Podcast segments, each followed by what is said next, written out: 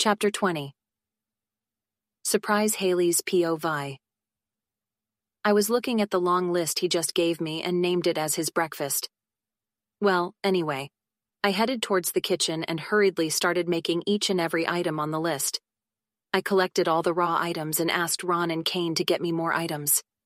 It's so much time and it's not done. It is like taking forever to cook. I even prepared the raw items for the last item. For the first time, I have done so much work. My hands are literally paining, but it doesn't matter as long as he likes it. He, Robert. Where is he? I ran out of the kitchen and saw Ron. Where's Robert? I asked him. Sir left half an hour ago, he said. Left? Like that? He knew that I was making breakfast. Wait. Did he have breakfast? I asked him. Not that I know of, he replied. Oh gosh, why does it happen to me? He didn't even have breakfast because of me. Moreover, I am late for my first day at work after so many days. Um, Mrs. Hailey, I think something is burning, he said. I am a mess. I ran towards the kitchen and turned off the gas. Till now, it was taking forever to cook. Right now, it burned so fast. Anyway, I still have 48 items at hand, one burned and one left. I hurried and packed the items and kept them in a big box. It was completely covered. I packed everything in different containers. I kept it in taxi and then went to the office. I reached here and took out the box. It was completely packed and no one can imagine that it has food inside it. I carried it to his office. I knocked on the door. I hope everything goes fine. I knocked again. When no one replied, I opened the door. The sight killed me. There was him. There was her. A girl. On his lap. Kissing him. He was kissing her back while his hands roamed shamelessly on her body. They. I saw black dots forming in front of me and I blanked out. Robert's POV. I was waiting for her breakfast, but she didn't come out. It's been hours in the kitchen. I left the house without eating anything in rage and went to the LO. My mind is a mess right now. I can't think of anything after I saw Max flirting with Hailey. I just can't think right. So I called Reno. I know I will regret it, but I can't do anything else. I need something to distract me. On one call, she came running to my office.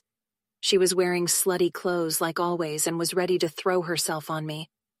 I tried to stop her from doing something, but she started kissing me as soon as she came. I know you still love me, she whispered in my ears. Like, really? I never loved her. I didn't reply.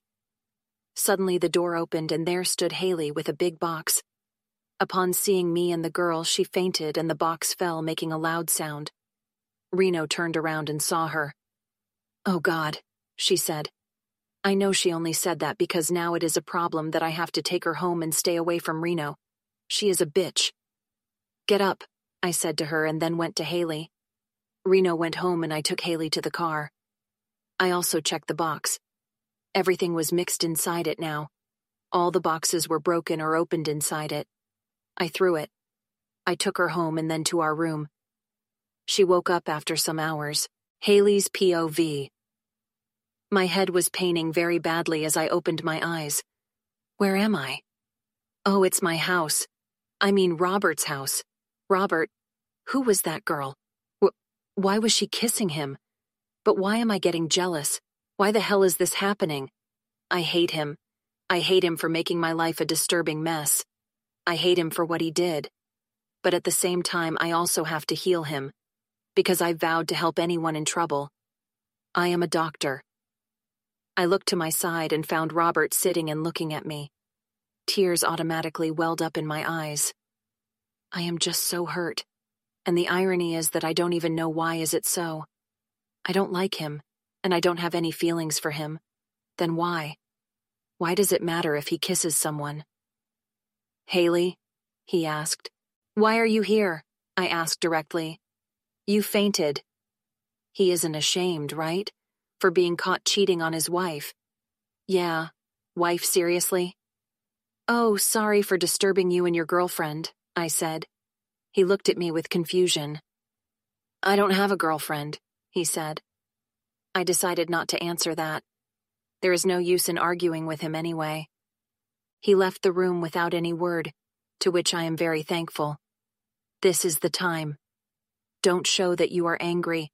Show him that you still care and make dinner for him. If you start now, you are going to finish by night.